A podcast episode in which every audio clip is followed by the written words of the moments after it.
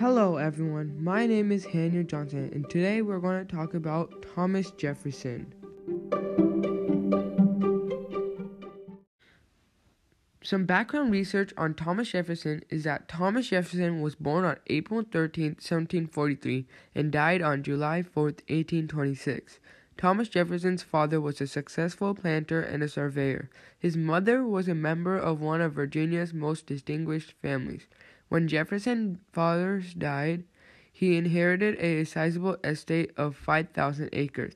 Thomas Jefferson became very important even before he was a U.S. president. Thomas Jefferson was in part of many things between 1800 to 1807 when he got elected. The first problem Thomas Jefferson went into after being elected was the Marbury versus Madison. The Judiciary Act was passed before John Adams left office. John Adams put Federalists in new judge positions before he left. One of the judges demanded James Madison to give his job confirmation letter, but Thomas Jefferson told James Madison not to give it. This went to Supreme Court, which created the Judicial Review, which means the Supreme Court sees if a law is constitutional or unconstitutional, and can take the law out if it is unconstitutional. The Constitution defeats the Judiciary Act of 1801. The next big thing Thomas Jefferson did as a domestic issue was the Louisiana Purchase. Spain secretly gave France the Louisiana Territory. Thomas Jefferson sent James Monroe to go ask the French to buy New Orleans and land further west for $10 million. France asked how much will you give for all of Louisiana territory. Thomas Jefferson knew that if he bought the land, it would be unconstitutional. But Alexander Hamilton told him it was an implied power in the Constitution, and Thomas Jefferson bought the Louisiana territory for $15 million, or 3 cents per an acre. When Thomas Jefferson bought the Louisiana territory, he called Lewis and Clark, he told them to explore and write about the territory. They bought and both they were both accompanied by the York and Shoshone Native Americans. Thomas Jefferson was a big part of foreign issues during 1800 to 1807. The biggest foreign issue was the Barbary pirates. The Barbary pirates were a big problem because they would raid the American ships in the north of Africa on the Mediterranean Sea. The American Navy was too small to stop the pirates, so Jefferson added six more American navies. The American and the Barbary had a Tripolitan War, where America fought the barbarian pirates in four states, where the Barbary was based off, and they sneaked attack and defeated them.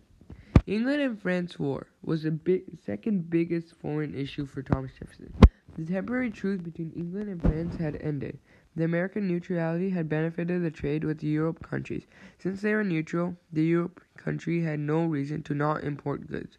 British also started worrying that the American merchants were growing and British thought they wouldn't need British imports. British also was going on American seas just to bring deserters back to British to fight in war. They went on American ships and killed deserters or wounded them.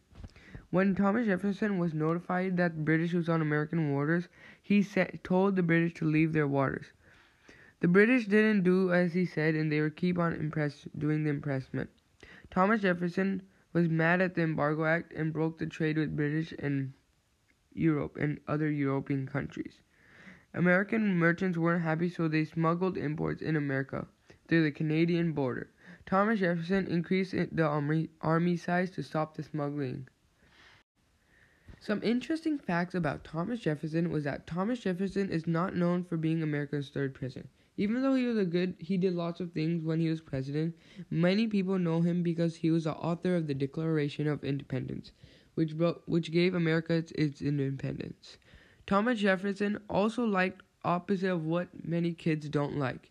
He likes to learn all the time, probably 24/7.